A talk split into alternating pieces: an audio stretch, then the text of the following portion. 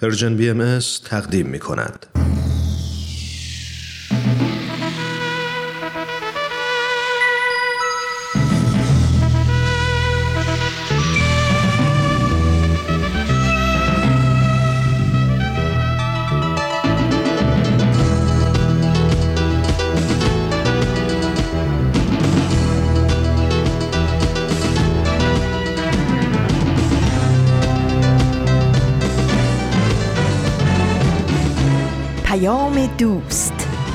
برنامه ای برای تفاهم و پیوند دلها.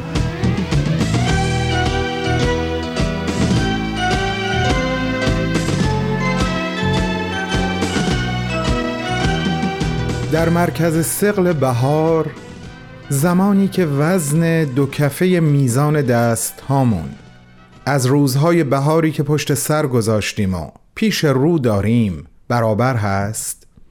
و شاهین های این ترازو نفس به نفس روبروی هم ایستادن و همه چیز در نهایت هماهنگی و تعادله شنبه ای دیگه از راه رسید.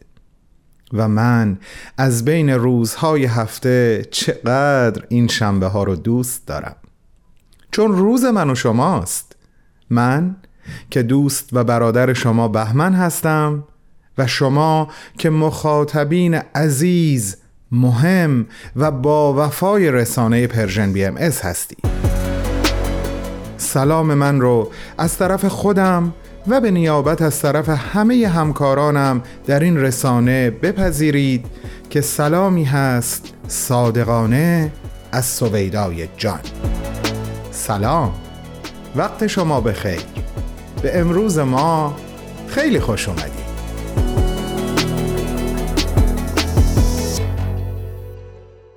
شنبه 16 اردیبهشت سال 1402 خورشیدی هست و ششمین روز از ماه می سال 2023 میلادی.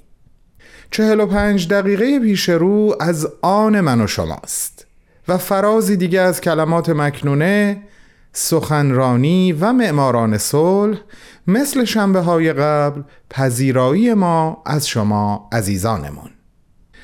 نه تنها امیدم این هست که از شنیدن برنامه های امروز لذت ببرید و حال خوشی داشته باشید بلکه خیلی زیادتر امیدم این هست برنامه های ویژه ما به مناسبت عید رزوان به قلب هاتون نشسته باشه و جزو خاطرات خوب عیدانه شما محسوب بشه. اگر اینطور بوده چقدر خوب میشه که نظرات و احساساتتون رو به گوش ما برسونین. از همون راه های همیشگی که من در طول برنامه امروز هم اونها رو به مرور بهتون یادآوری می‌کنم. الان ازتون دعوت می‌کنم با من همراه بشین برای اینکه بریم و اولین چراغ برنامه های امروز رو روشن کنیم. ای صاحبان هوش و گوش. اول سروش دوست این است.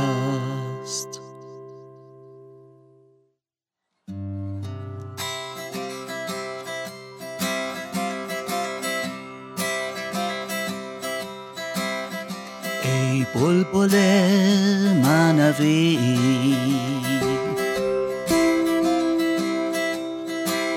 جز در گلبن معانی. جای مگزین. و ای هد سلیمان عشق. جز در سبای جانان وطن مگیر. و ای بقا جز در قاف وفا محل مپذیر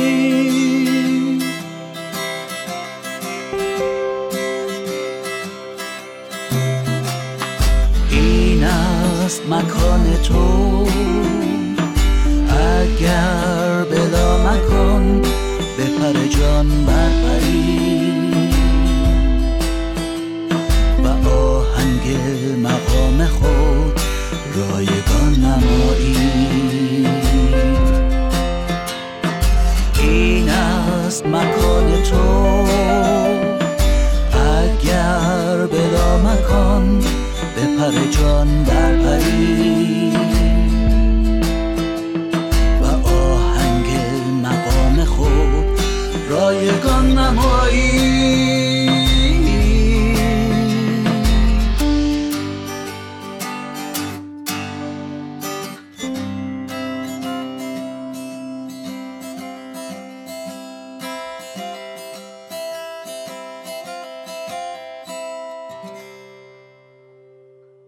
دوستان عزیزم خوش آمدگویی مجدد تقدیم حضور یکایک شما.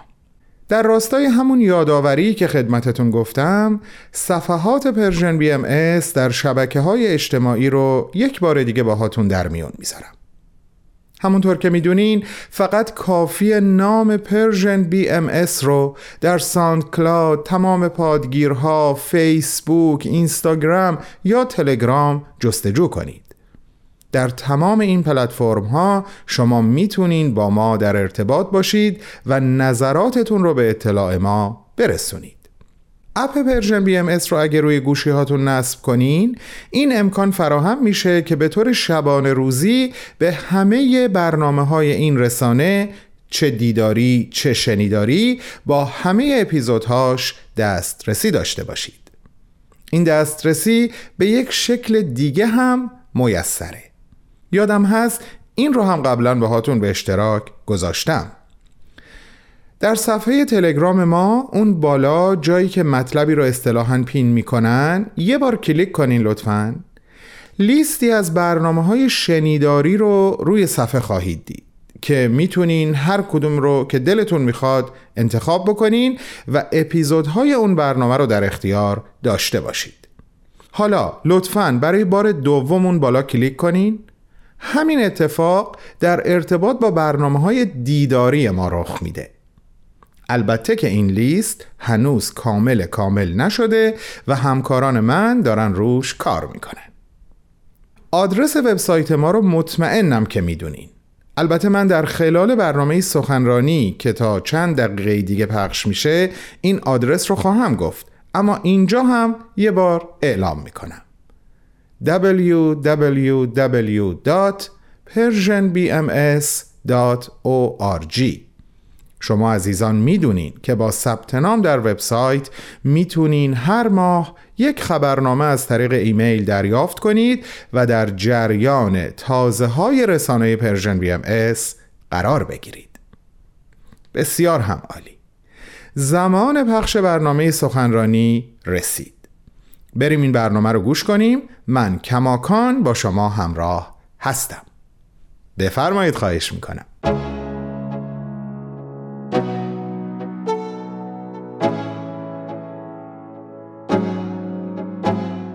عزیزان شنونده این هفته با بخش دوم سخنرانی آقای دکتر صحبا شایانی با شما همراهم این سخنرانی هم مربوط به سی و دومین کنفرانس سالانه انجمن دوستداران فرهنگ ایرانی هست که سال گذشته یعنی 2022 میلادی به صورت مجازی به مدت پنج روز از اول تا پنجم سپتامبر برگزار شد.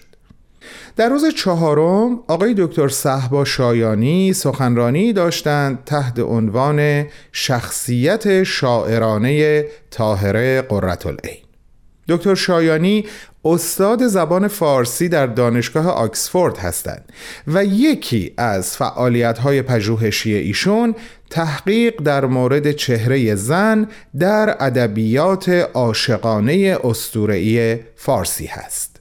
ما هفته گذشته بخش اول این گزیده سخنرانی رو تقدیمتون کردیم امروز با هم میریم به استقبال بخش دوم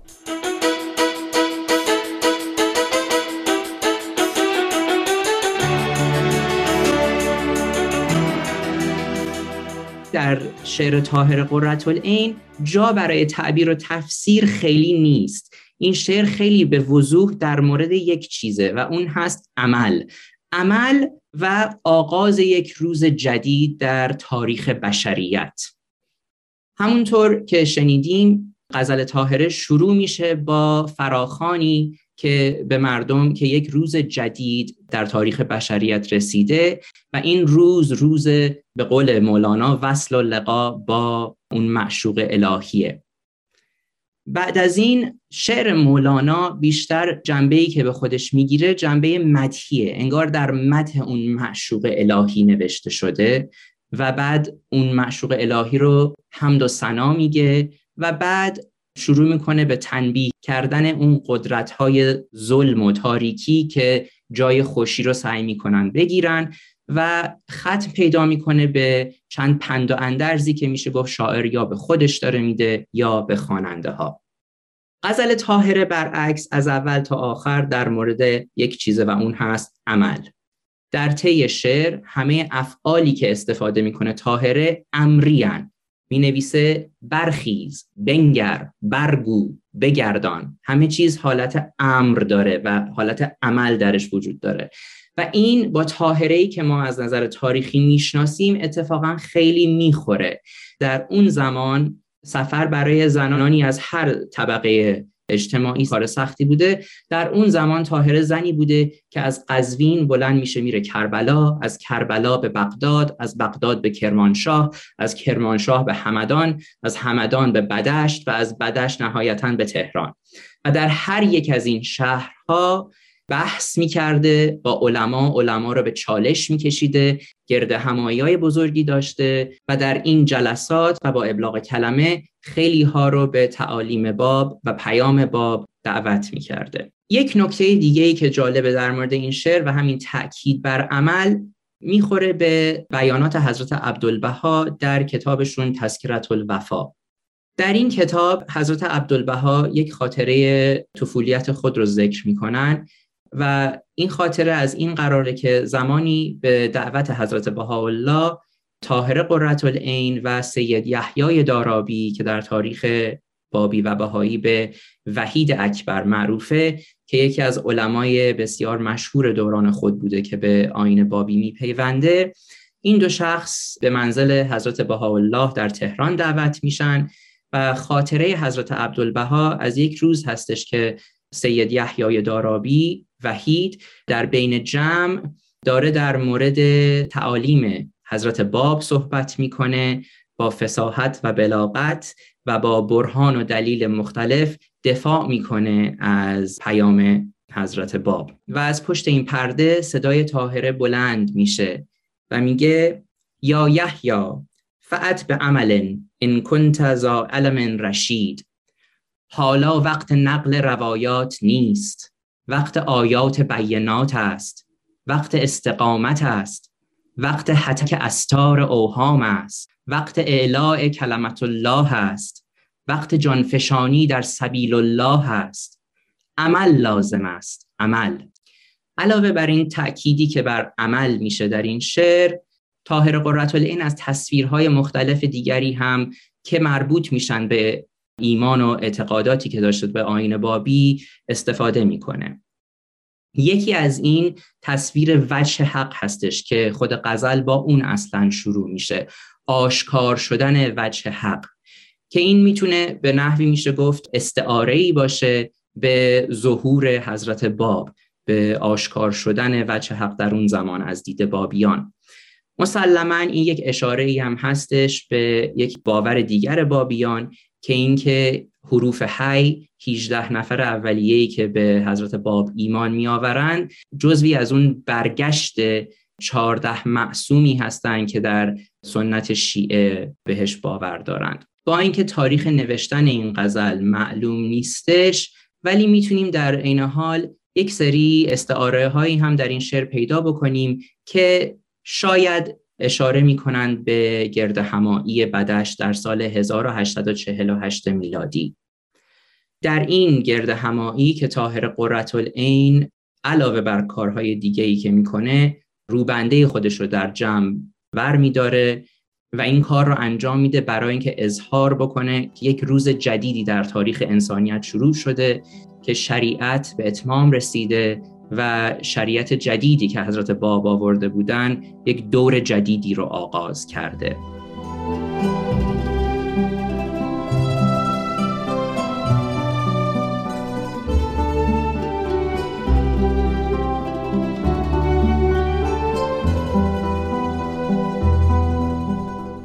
دوستان گرامی شما شنونده گزیده ای از صحبت‌های آقای دکتر صحبا شایانی هستید. که ایشون در سی و دومین کنفرانس انجمن دوستداران فرهنگ ایرانی در سپتامبر 2022 میلادی سخنرانی ایراد کردند با عنوان شخصیت شاعرانه طاهره قرةالعین.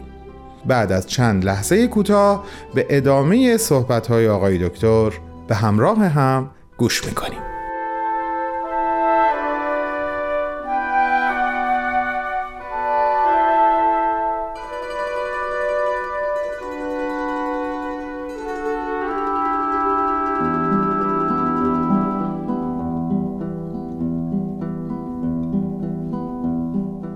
خود همون آشکارا شدن وجه حق رو حتی میشه تا حدی شاید ربطش داد به همین روبنده انداختن خود تاهره در این جمع. چون خود تاهره از دید بابی و این دیدی که این 18 نفر حروف هی برگشت همون 14 تن معصوم چهار نفر دیگه ای هستند خود تاهره قررت این به عنوان برگشت حضرت فاطمه دیده می شده برای بابیان. و برای همین خیلی هم عجیب نیست اگر اینکه این آشکارا شدن وجه حق و به نحوی هم توی خود همون روبنده برداشتن طاهر العین هم ببینیم. علاوه بر این به روز قیامت هم اشاره می‌کنه. می نویسه روز قیام است ای مهان. درسته؟ و خب مسلما این باز برمیگرده به اعتقاد بابیان به اینکه آخرالزمان اومده زمان خودشون همون زمان آخرالزمان هستش. و اون به قول معروف کور در ترقی است. اون دوره قدیمی بسته شده تمام شده به اتمام داره می‌رسه و یک دور جدیدی که با آمدن حضرت باب آغاز میشه شروع شده. یک بیت دیگه در این غزل که می‌تونه اشاره بکنه به باورهای بابی طاهره. بیتی هستش که طاهره می نویسه شد از میان جور و ستم هنگام لطف است و کرم. ایدون به جای هر سقم شد جانشین قوت و رمق. این بیت رو میشه در کنار کتاب بیان فارسی حضرت باب خوند. وقتی که در واحد چهارم می نویسند و این همه تأکید در بیان شده که احدی احدی را محزون نکند. لعل صاحب امر و خلق مطلق محزون نگردد. این ایده محبت مهر و محبت یک ایده که خب خیلی در هم آثار بابی و در این شعر طاهره واضحه. حضرت باباز میفرمایند سبیل هدایت از روی محبت و رعفت بوده نه شدت و صدفت. در ابیات آخر این غزل طاهره باز اشاره می‌کنه به اینکه خداوند در این زمان محبت رو برای راه اصلی انتخاب کرده برای هدایت کردن بندگانش. می نویسه گرچه به انظار ملل ظاهر شده شاه دول لاکن به لطف لم یزل برهاند از ایشان قلق. این نکته اصلیه که از لطف از این لطف لم یزل بندگانی رو که درگیر ماندن رو رهایی میبخشه. و اینو می‌تونیم از دو وجه بخونیم شاید. از یه وجه این که خب این بیان در رابطه هستش با بیانات حضرت باب در بیان فارسی و از یه وجه دیگه که طاهره با این شعر داره یک دید جدیدی رو به ما نشون میده که در این دور جدید دیگه خداوند برخلاف شاید ادوار قدیم خداوند خدای شاید کینه توزی گاهی هستش اینجا فقط دیگه خدایی با مهر و محبت خدایی که با مهر و محبت بندگانش رو به راه راست هدایت می‌کنه. کما اینکه حضرت باب در بیان همونطور که عرض کردم میفرمایند که سبیل هدایت از روی محبت و رعفت بوده نه شدت و سطوت هذا سنت الله من قبل و من بعد که یعنی این سنت خداوند بوده از قبل و تا آینده.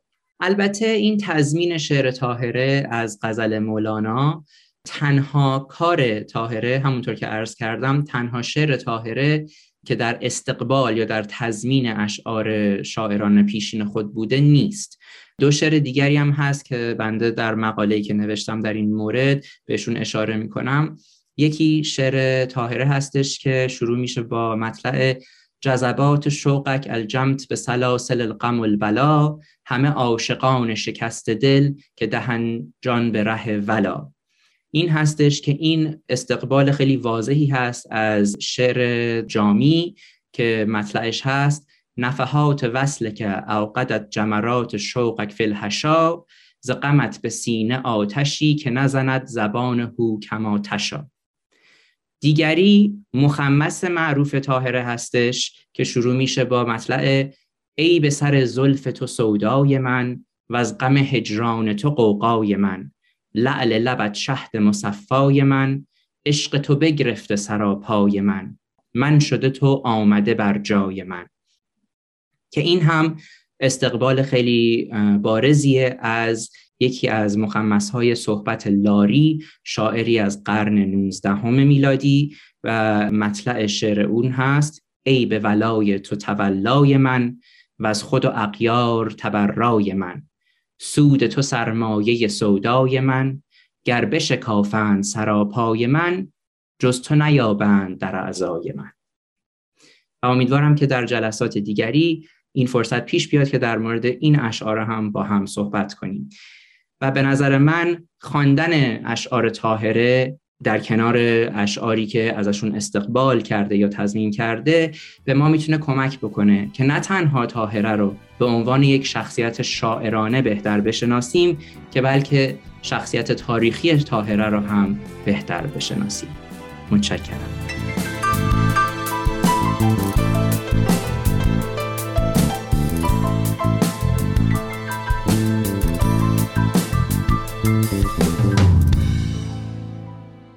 شنونده های عزیزمون این بود دومین و آخرین بخش از گزیده سخنرانی آقای دکتر صحبا شایانی تحت عنوان شخصیت شاعرانه طاهره قررتالعین آقای دکتر شایانی همونطور که عرض کردم استاد زبان فارسی در دانشگاه آکسفورد هستند و یکی از فعالیت‌های پژوهشی ایشون تحقیقی بوده در مورد چهره زن در ادبیات عاشقانه اسطوره‌ای فارسی.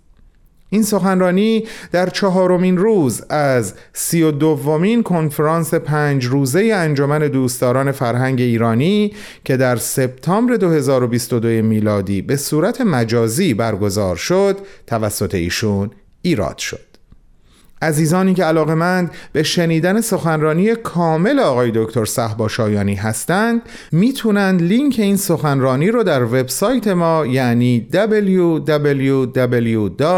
persianbms.org پیدا کنند از همه شما عزیزان دعوت می کنم شنبه هفته آینده با یک سخنرانی جدید. از یک سخنران جدید منو همراهی کنید.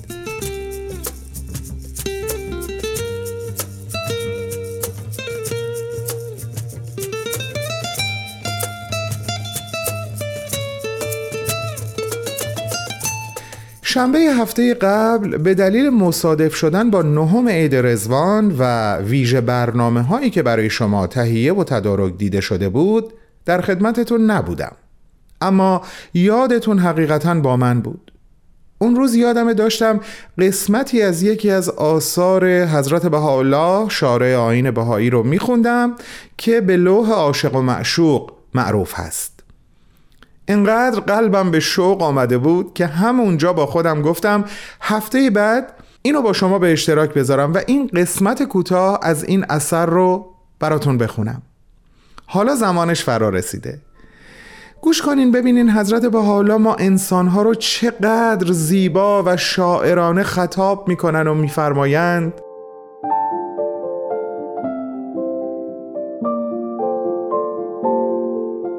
ای بلبلان الهی از خارستان زلت به گلستان معنوی به شتابید و ای یاران ترابی قصد آشیان روحانی فرمایید. مجده به جان دهید که جانان تاج ظهور بر سر نهاده و ابواب های گلزار قدم را گشوده. چشم ها را بشارت دهید که وقت مشاهده آمد و گوشها را مژده دهید که هنگام استماع آمد.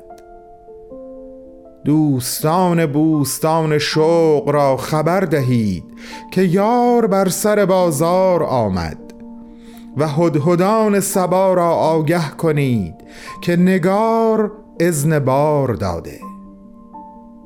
ای عاشقان روی جانان غم فراق را به سرور وسال تبدیل نمایید و سم هجران را به شهد لقا بیامیزید. اگرچه تا حال عاشقان از پی معشوق دوان بودند و حبیبان از پی محبوب روان در این ایام فضل سبحانی از غمام رحمانی چنان احاطه فرموده که معشوق طلب اشاق می نماید و محبوب جویای احباب گشته.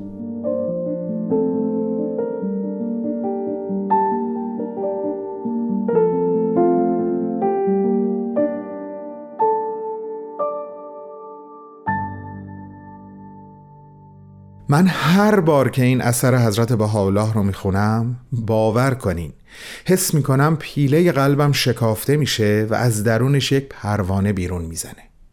این حس زمانی به زیباترین شکل خودش جلوگر میشه که اون رو با شما عزیزانم در میون می‌ذارم. سپاس گذارم که هستین. قدردان بودنتون هستم تا همیشه. فریاد شلوغی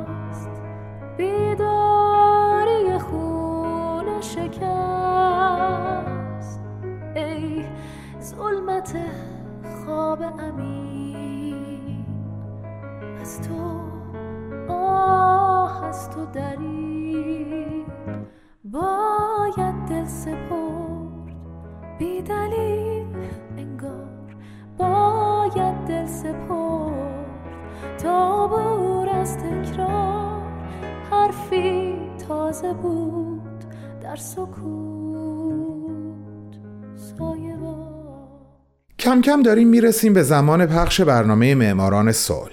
هر هفته یه یادآوری در ارتباط با این برنامه هم دارم و اون این هست که به دلیل بازپخش بودنش ممکنه مطلبی یا تاریخ عنوان بشه که با امروزی که داریم بهش دوباره گوش می‌کنیم همخانی نداشته باشه.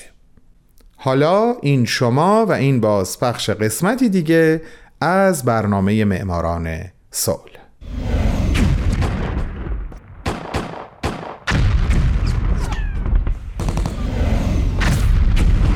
معماران صلح.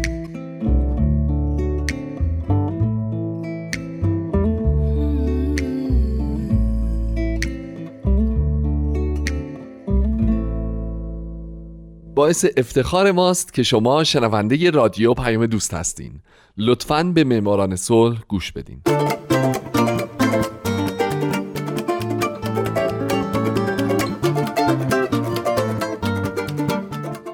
سلام و درود به تک تک شما فارسی زبانان ساکن این دهکده جهانی. سلام به شمایی که برای رسیدن به جهانی بدون جنگ تلاش می‌کنید. درست مثل قهرمانان این برنامه مثل زنان و مردان و سازمان ها و مؤسسات دولتی و غیر دولتی که با کاراشون باعث شدن آدمای کمتری کشته بشن. من هومن عبدی هستم لطفا با من همراه باشید.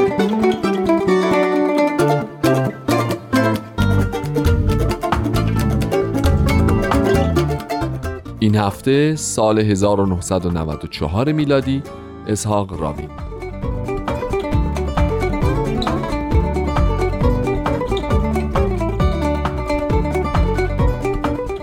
می‌دونین که در سال 1994 سه نفر برنده جایزه نوبل صلح شدن.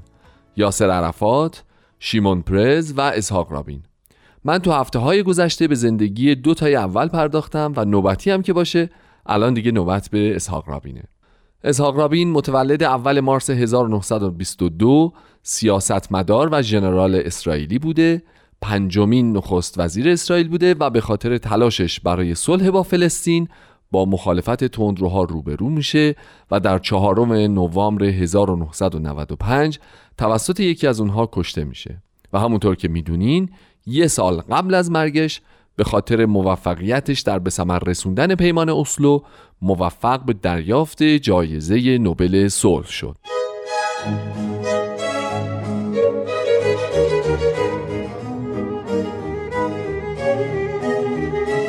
زمانی که اسحاق متولد شد فلسطین محل تولدش تحت قیمومیت بریتانیا بود پدرش نهیما در شرکت برق فلسطین مشغول به کار بود و مادرش روزا یک حسابدار و فعال اجتماعی بود که بعد عضو شورای شهر تلاویف شد.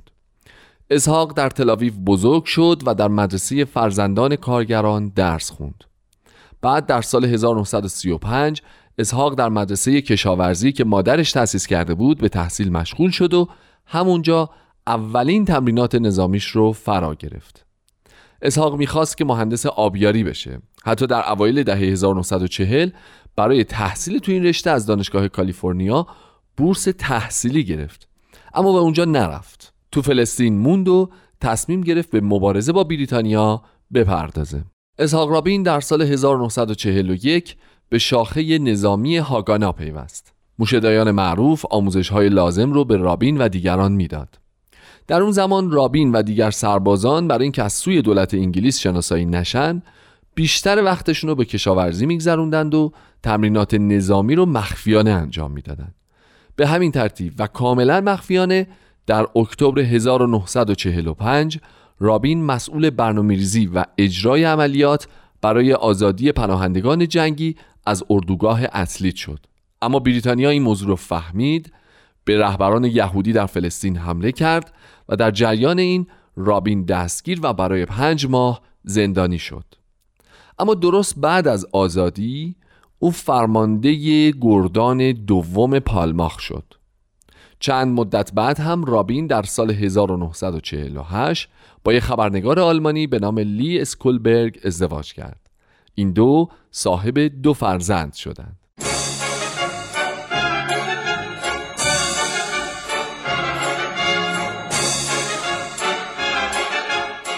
اسحاق رابین در دوران جنگ عرب و اسرائیل بسیار فعال بود عملیات اسرائیل در اورشلیم رو رهبری کرد با ارتش مصر جنگید و حتی در سال 1949 یکی از اعضای هیئت اسرائیلی بود که در مذاکرات آتش بس با مصر شرکت کرد که نتیجهش موافقت نامه آتش بسی بود که به جنگ عرب و اسرائیل خاتمه می‌داد.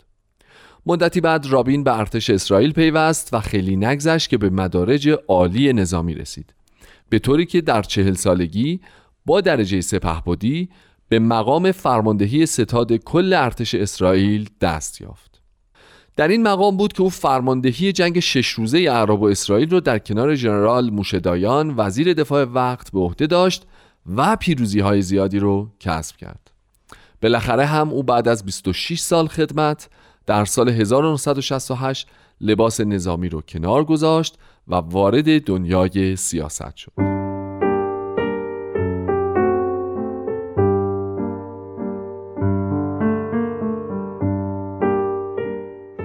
اسحاق رابین یکی از سه برنده جایزه نوبل صلح سال 1994 از سال 68 تا 73 مشغول به کار در سفارت اسرائیل تو واشنگتن شد. بعد به اسرائیل برگشت و به پارلمان راه پیدا کرد و در 1974 وزیر کار شد. یه سال بعد زمانی که نخست وزیر وقت از مقامش کناره گرفت رابین با شکست شیمون پرز در انتخابات رهبر جدید حزب شد و به نخست وزیری رسید. اما نخستین دوران نخست وزیری رابین مصادف شد با قدرت گرفتن گروه های راستگرا.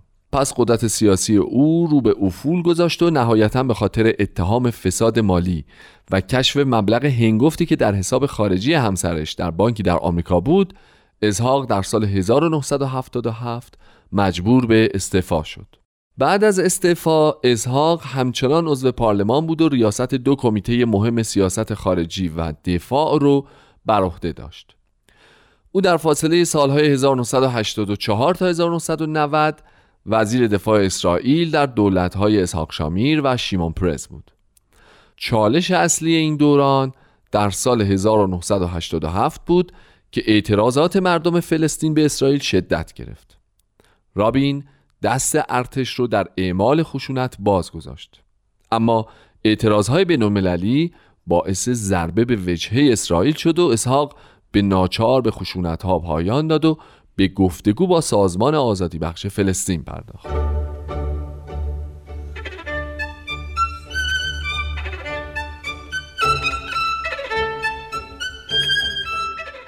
در سال 1992 اسحاق رابین دوباره به رهبری حزب کارگر رسید. بعد حزب کارگر در انتخابات پیروز شد و رابین برای بار دوم به مقام نخست وزیری رسید. مهمترین رویداد سیاسی اسرائیل در دور دوم نخست وزیریش عقد پیمان اسلو بود که به موجب اون حق ایجاد تشکیلات خودگردان فلسطینی در نوار غزه و کرانه باختری به فلسطینی ها داده شد. بعد از اعلام پیمان اسلو تظاهرات اعتراضآمیز بسیاری در اسرائیل شکل گرفت. اما رابین اظهار کرد که این تظاهرات و تظاهر کنندگان رو نادیده می‌گیره. او گفت که این تظاهر کننده ها می‌تونن مانند پروانه های کشتی بچرخند و بچرخند و بچرخند. اما او راهش رو در مسیر پیمان اسلو ادامه خواهد داد.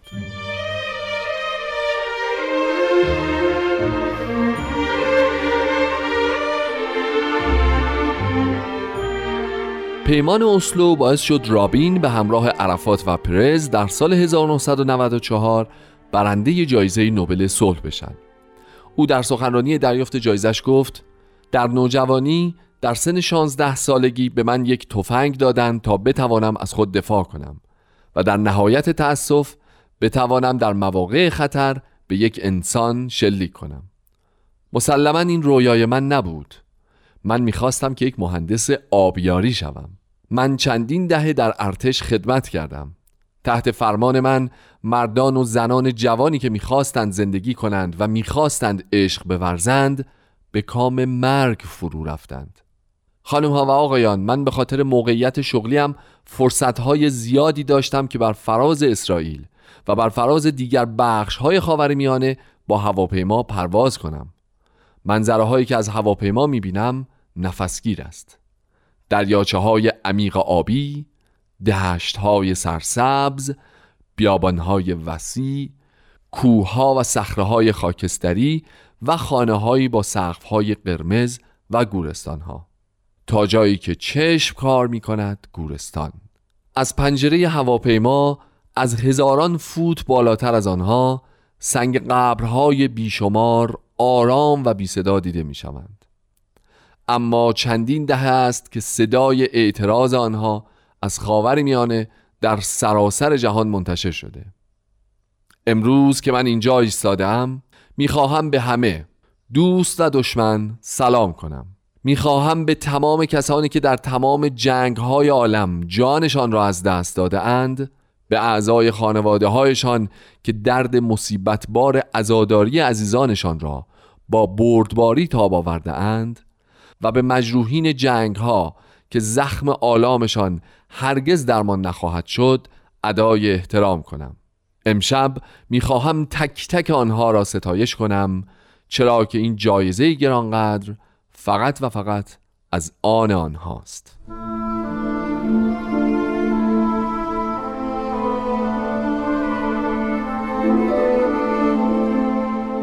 میان روی های رابین و تلاش برای رسیدن به صلح با فلسطین باعث خشم تندروهای اسرائیلی شد و بالاخره هم او در تاریخ 4 نوامبر 1995 به دست یک دانشجوی تندروی 25 ساله به نام ایگال امیر در تلاویو ترور شد. رابین در تجمعی در حمایت از پیمان اسلو در میدان سلاطین اسرائیل در تلاویو حاضر شده بود. زمانی که به سمت ماشینش می‌رفت از سوی امیر سه تیر به او شلیک شد. دو تیر به او اصابت کرد و تیر سوم یکی از محافظین رابین رو مجروح کرد. رابین رو به سرعت به بیمارستانی در نزدیکی میدون رسوندند. اما او در اتاق عمل بر اثر خونریزی و سوراخ شدن ریه درگذشت. امیر بلافاصله توسط محافظان رابین شناسایی و دستگیر شد و بعد از محاکمه گناهکار شناخته شد و به حبس ابد محکوم شد. سپس جلسه اضطراری کابینه تشکیل شد و شیمون پرز که وزیر امور خارجه بود به عنوان نخست وزیر منصوب شد. اسرائیل با شنیدن خبر مرگ اسحاق رابین به شدت متأثر شد. صدها هزار اسرائیلی در مقابل مکانی که اسحاق در اونجا به قتل رسیده بود گرد هم اومدن و به سوگواری پرداختن. دولت میدانی که رابین در اون به قتل رسید رو به اسم اون نامگذاری کرد و با همراهی مردم او رو در تپه هرسل به خاک سپردند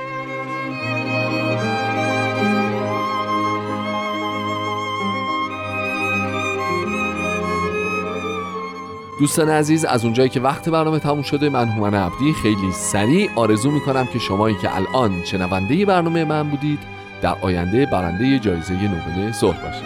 خدا نگهدار.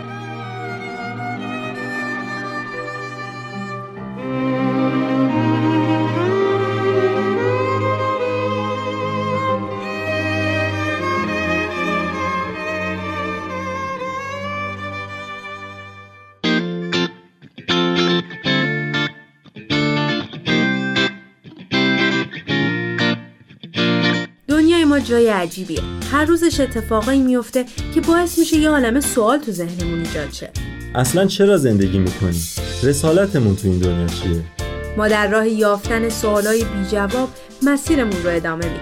مسیری که کمکمون کنه آگاه تر بشیم و بیشتر از خودمون بپرسیم. حتی اگر جوابش رو به دست نیاریم ولی بازم ادامه میدیم. با پلاک دوازده تو این مسیر همراه ما باشید. هر یک شنبه از پرژن بی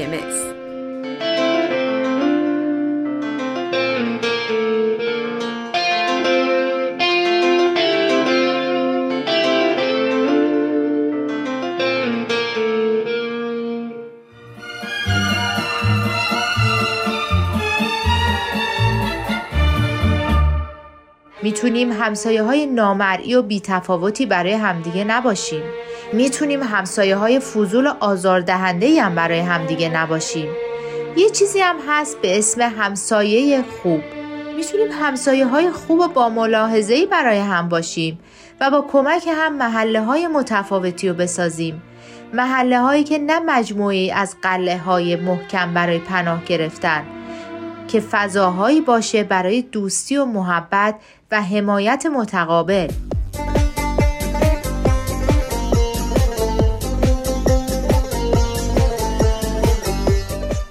سلام همسایه. هر دوشنبه از رادیو پیام دوست.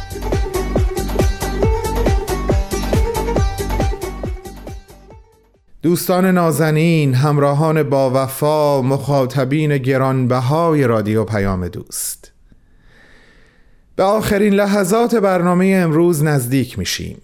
خوشحالم که عمری باقی بود و فرصتی دوباره فراهم شد تا بتونم چند دقیقه با شما همراه باشم و حال دلم رو در این همراهی بهتر کنم. امیدم این هست که این بهتر شدن حال دل برای شما هم اتفاق افتاده باشه. الهی نیمه دوم بهار براتون پر از دستاوردهای ناب باشه. آنچه که از عید نوروز و عید رزوان براتون به یادگار مونده الهی در ادامه مسیر زندگی در این سال به کارتون بیاد و به قول معروف از هر یک دانه صد خوشه برداشت کنید. شما را به محبت حقیقی و همیشگی خودم و همکارانم اطمینان میدم. و تا شنبه هفته آینده همگی شما رو به خداوندی میسپارم که از ما به ما مهربانتره. از خودتون از عزیزانتون حتی از اطرافیانتون که ممکنه فقط برای چند ثانیه در راه از کنار شما بگذرن مراقبت کنید. دوستتون دارم. خدا حافظ